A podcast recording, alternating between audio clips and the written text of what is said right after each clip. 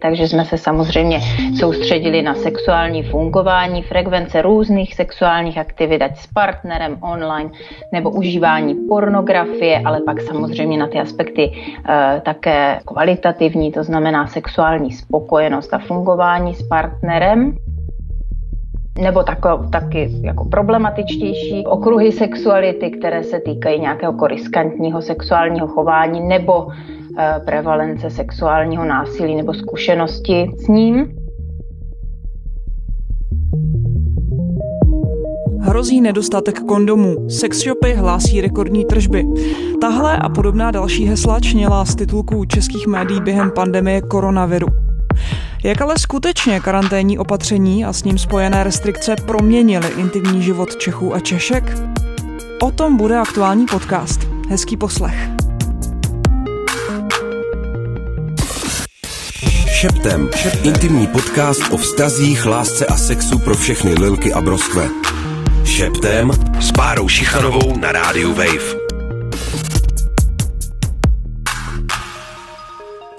Nevím, jak ve vašem okolí, ale v tom mém jsem mnohem častěji slýchala, že karanténa a s ní spojená omezení partnerům spíš prospěla. Měli na sebe víc času, povídali si, byli si tak nějak celkově blíž. Žádná hysterie ani hádky se nekonaly. Faktem ale je, že statistiky týkající se například domácího násilí se bohužel zvedly, a to logicky v neprospěch obětí. Jak omezení spojená s pandemí koronaviru ovlivnila naše intimní vztahy a sexuální chování? Upevnila se partnerství, změnily se nějak naše sexuální návyky a přesunula se naše sexuální touha do online prostředí? Tak přišlo to asi z nudy, jak jinak. Že prostě, když už teda jsi doma třetí, čtvrtý den, tak si řekneš, no, tak se podívám na ten grinder, co se děje tam a, a třeba se z toho něco uděje. No tak prostě pro mě to bylo takový zajímavý tím, že jsem se rozešla čtyři dny před vyhlášením karantény. Takže všechny ty basic věci, co lidi dělají po rozchodu, jako že chodí na párty nebo se seznamujou, tak to najednou nešlo. Tak jsem si stáhla Tinder a prostě jsem začala projíždět. No ale jako hrozně to u mě vystupňovalo to, že když se mi někdo líbí a znám ho, tak jsem taková víc hm, jako přímá že prostě to není jako ahoj, pošlu ti písničku, ale ahoj, můžeme jít k tobě. Já mám to štěstí, že jsem, nebo štěstí, možná to je v něčem trošku smůla, ale poznal jsem někoho na Tinderu a vlastně pár dní předtím, než začala tahle ta karanténa. To naše randění jako teďka v tuhle chvíli vypadá trošku jinak, než jsem si to představovala ale nějak, nějak to dáváme, no. Hodně hovorů přes FaceTime každý večer aspoň. Občas se hmm. vidíme, sejdeme se třeba při venčení psa, aspoň nějak, tak jako zámenku nějakou a třeba o víkendu jsem teďka u něj byla, ale to bylo vlastně jako jednou za celou tu dobu, co je ta karanténa, to vycházení omezený. Tuhle anketu jsme natočili během karantény s mladými lidmi o tom, jak randí v době omezených možností. Jak se ale naše vztahy a intimní život skutečně proměnily, tak tohle zjišťuje výzkum Národního ústavu duševního zdraví, láska a sex za časů koronaviru. O tom, jaké závěry nám zatím přinesl, protože jeho vyhodnocování stále probíhá, se budu povídat s vedoucí výzkumné laboratoře evoluční sexuologie a psychopatologie Kateřinou Klapilovou. My už máme uzavřené i třetí kolo. Aha. Je to z mého pohledu poměrně úspěšný projekt. Eh, v tom prvním kole, u kterého vám teda už můžu eh, říct nějaké preliminární výsledky, o kterých se budeme bavit, se zúčastnilo dokonce 2500 osob, což považuji za číslo velice pěkné a chci jim tímhle velmi poděkovat. Eh, a vlastně v druhém kole to bylo něco přes tisíc osob a v tom třetím kole téměř tisíc osob, takže i ten, eh, i ten opakovaný efekt tam snad bude pozorovatelný a, a jsme za to velmi rádi. Co vlastně bylo zjišťováno, byly různé oblasti intimního života, zejména teda sexuality, takže jsme se samozřejmě soustředili na sexuální fungování, frekvence různých sexuálních aktivit, ať s partnerem online nebo užívání pornografie, ale pak samozřejmě na ty aspekty e, také kvalitativní, to znamená sexuální spokojenost a fungování s partnerem, nebo tako, taky jako problematičtější okruhy sexuality, které se týkají nějakého koriskantního sexuálního chování nebo eh, prevalence sexuálního násilí nebo zkušenosti s ním. Eh, a dále jsme se soustředili na aspekty partnerství, partnerská komunikace, partnerská spokojenost, fungování, stabilita těch partnerských dvojic v období těch eh, silných restrikcí. Určitě je zajímavým zjištěním to, že když jsme srovnávali nezadané a zadané lidi právě v takových těch obecných parametrech, jako jak se, jak se vyrovnávají celkově, nejenom v té oblasti sexuality a intimity, s těmi restrikcemi a s tím stresem vlastně komplexním, které ty opatření způsobují, tak uh, ti lidé, co měli partnera, byli na těch dvou ukazatelích uh, vždycky trošku výš, čili uh, docházelo k menším poklesům životní spokojenosti, což tak nějak jako je v souladu s různými teoriemi o jako nějakém protektivním faktoru toho blízkého člověka, partnerství pro tu osobu a zejména teda v těch těžkých chvílích se zdá, že aspoň podle našich dat eh, tohle to se eh, tam objevuje.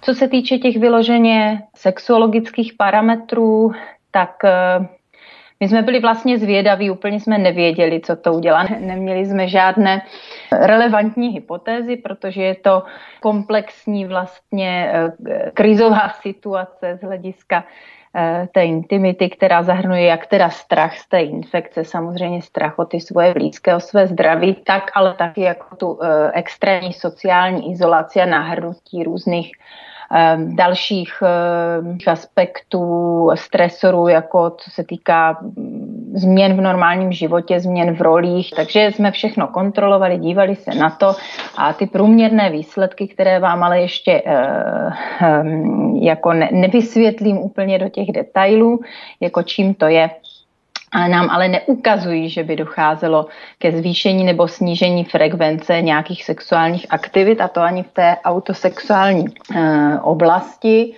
e, nebo u singles e, velmi, velmi nesignifikantně k drobnému zvýšení autosexuálních aktivit u těch partnerů se nám to v průměru opravdu nemění, ta frekvence sexuálních aktivit. Vy už jste zmínila, že výrazně spokojenější. Eh, podle výsledku se dá říct, že eh, to jsou lidé, kteří eh, jsou ve vztahu, kteří žijí v páru oproti těm singles. Možná ještě, když se na to podíváme, na to, na to dělení ještě třeba generačně, tak je tam nějaký rozdíl, když srovnáte třeba mladé lidi oproti lidem, kterým je kolem těch, já nevím, 50 a tak dále? To je určitě skvělá otázka otázka, ale tyhle statistiky jsme opravdu ještě nedělali. Jo? To pak se musí udělat zvlášť pro každou věkovou skupinu a ono to docela docela trvá. Takže teď máme ty preliminární výsledky, které se týkají celého toho vzorku a jenom na to můžu odpovídat v tuhle mm-hmm. chvíli. Mm-hmm. Jsou ještě nějaké další rozdíly výrazné, které jste zaznamenali, když jste právě porovnávali uh, tu spokojenost anebo obecně jako život singles a lidí, kteří jsou ve vztahu, třeba i co se týče nějakých vyhlídek do budoucna tak podobně? Ano, je, je, tam, eh, je tam dost eh, zajímavých věcí, tak ta sexuální spokojenost u těch singles samozřejmě taky je horší, že jo obecně, co je zajímavým výsledkem a my se teďka na to ještě doptáváme v jednom dalším výzkumu, tak opravdu u těch eh, singles se nám ukázalo, že roste motivace najít si partnera v průběhu toho eh, COVID nebo potom eh, po, těch restriktivních opatřeních. U těch lidí v partnerství je to samozřejmě složitější. Tam jsme se dívali na obecnou partnerskou spokojenost a taky jsme se dívali, jestli se nám změní, jestli se nám třeba zhorší eh, spokojenost v partnerství pod vlivem takhle, takové krize a stresu, což vlastně vypovídali různé zase statistiky čínské vypovídali větší proporci rozvodovosti a tak dále, ale neukázalo se nám tam zase nic úplně lehce vysvětlitelného jako efekt COVID na celou tu populaci. V podstatě to vyšlo na tři třetiny s tou partnerskou spokojeností, že vlastně e, zhruba 30% bylo méně spokojených než předtím, e, u 30% to bylo zhruba stejně a podobné procento udávalo zvýšenou spokojenost v tom partnerství, což nám vlastně ukazuje v průměru žádný efekt ale znamená to prostě jednoduchou věc. Někdo se s tím uh, vyrovná dobře, zřejmě to partnerství je nějakým způsobem stabilní v těchto situacích a u někoho se rozhýbe ta partnerská dynamika z různých důvodů. Samozřejmě máme na to spoustu hypotéz, uh, které se týkají předchozí partnerské spokojenosti, úrovně partnerské komunikace, dělení rolí v partnerství nebo v péči o děti.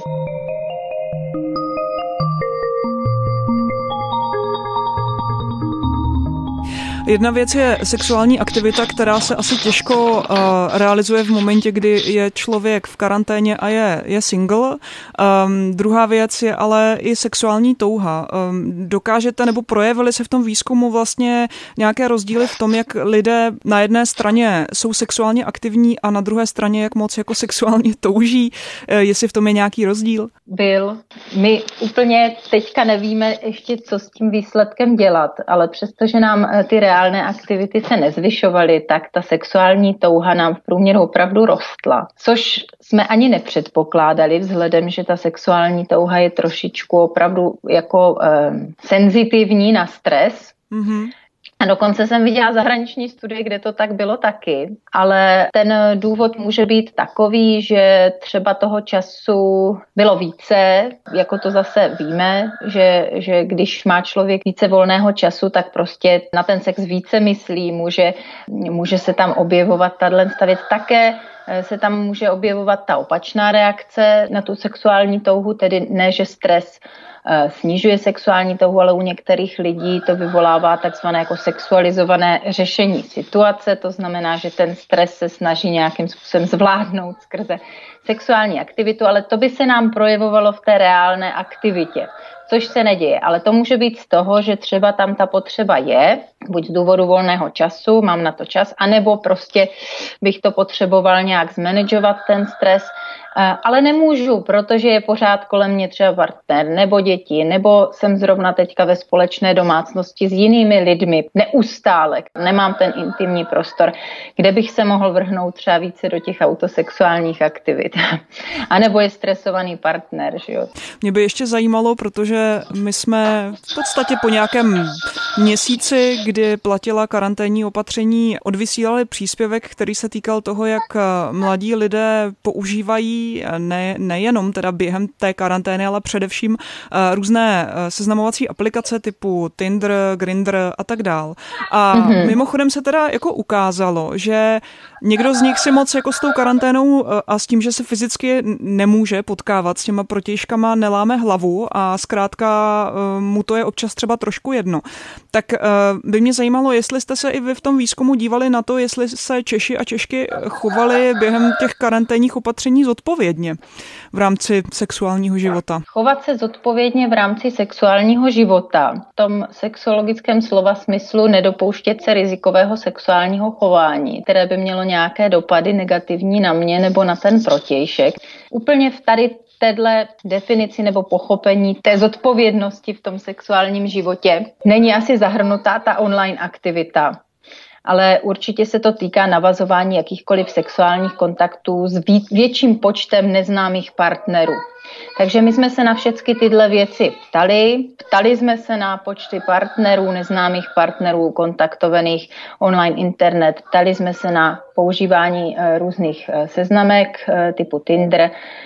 Žádné výrazné změny e, nám tam nenastaly, až na to, že samozřejmě počet sexuálních partnerů, a to potvrzuje těch reálných v tom reálném e, životě, tedy toho reálného riskantního sexuálního chování, které by mohlo vést k riziku přenosu nějakých infekcí, tak to nám samozřejmě e, jako globálně klesá. Jo.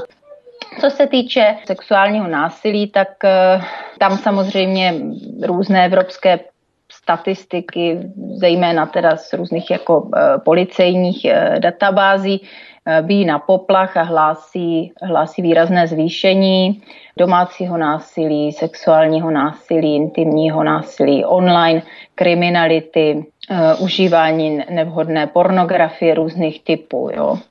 Takže toto jsou fakta eh, jako policejní. My samozřejmě uh, jsme se dívali uh, v tom našem vzorku také na to intimní násilí, ale ještě to nemáme úplně zpracované. Navíc to je třeba dělat na národní bázi, na což máme také jako připravené nějaké údaje, ale budeme to vědět brzo, budeme to vědět i na mezinárodní úrovni.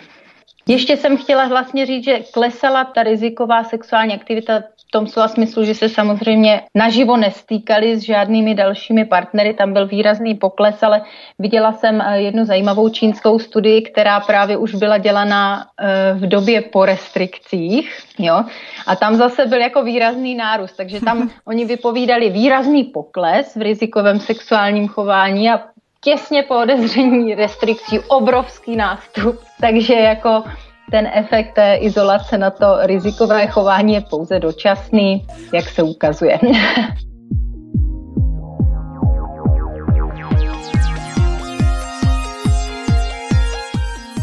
Já bych se chtěla ještě dotknout uh, sledování pornografie. Vy jste zmiňovala, že tam nějaký obrovský nárůst jste nezaznamenali v těch výsledcích, navzdory tomu, že nejenom Pornhub, ale různé prostě další servery hlásily nárůst. Ale přeci jenom lze tam vysledovat nějaký pohyb v souvislosti s nějakým jiným typem chování a tak podobně?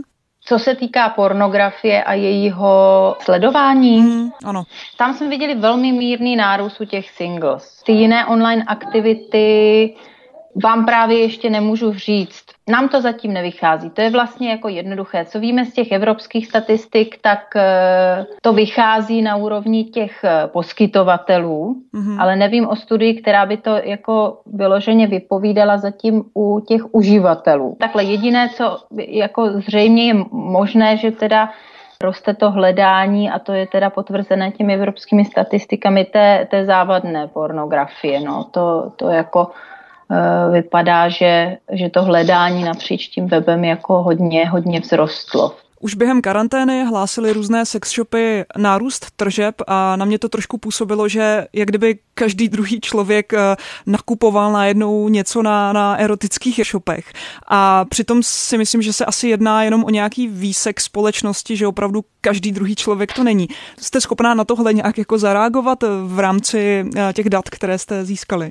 No nám to nevychází. Tady, tady mám přesně ty data, nárůst zájmu o erotické pomůcky, tady analýza prodeje větší o 370%, to bylo nějaký týden v době těch restrikcí, takže jako výrazné nárůsty posílili vibrátory všeho druhu, podtlakové womanizery, posílili pánské masturbátory, vlastně všecko, co, co trošku slouží pro autosexuální aktivity. A jo, ono to může být tak, že prostě lidi, kteří rádi v sexu experimentují, tak si toho prostě v, té, v tomhle období koupili víc. Nemusí se to uh, odrazit v té globální populaci. Nemáme to člověk, který není zvyklý experimentovat, tak eh, ho to třeba nenapadne, jako tu, eh, tu sexualitu eh, směřovat tímhle směrem, takže se nám to potom nezobrazilo. Hmm.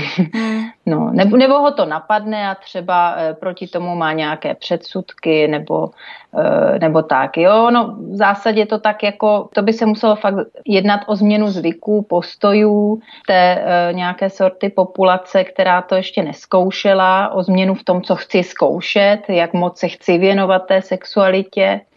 Naše data nepotvrzují, že by se toto stalo, ale věřím tomu, že kdybychom se podívali jenom na ty lidi, kteří už mají s těmi erotickými pomůckami nějaké zkušenosti, takže tam možná došlo k nárůstu. To jsme ještě neudělali. To je zajímavý nápad. To uděláme. Možná se teď zeptám moc do detailu, ale uh, máte nějaká data, která vlastně říkají něco víc o způsobech vlastně zvládnutí uh, toho intimního života u heterosexuálních a homosexuálních párů? To vás musím zklamat. Eh, my to nemáme analyzované, navíc jestli to budu analyzovat, tak ještě oslovím jiné kolegy, kteří se přímo zabývali i zřejmě jako posunem nějakého stresu, který, který se objevuje u sexuálních menšin a péče jim dostupná v té, v té intimní a jiné oblasti, takže tam já to budu analyzovat i v kontextu dalších studií, které ještě nemám k dispozici, ale které vím, že probíhají, takže nevím zatím.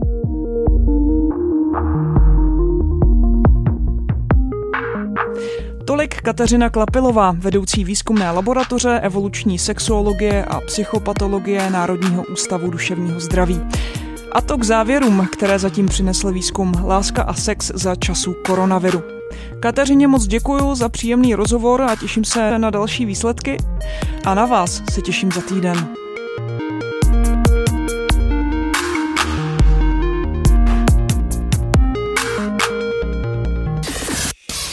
Šeptem. Šeptem. Intimní podcast o vztazích, lásce a sexu pro všechny lilky a broskve. Poslouchejte na wave.cz lomeno šeptem nebo se přihlaste k odběru na wave.cz lomeno podcasty a poslouchejte ve vašem mobilu, kdykoliv a kdekoliv.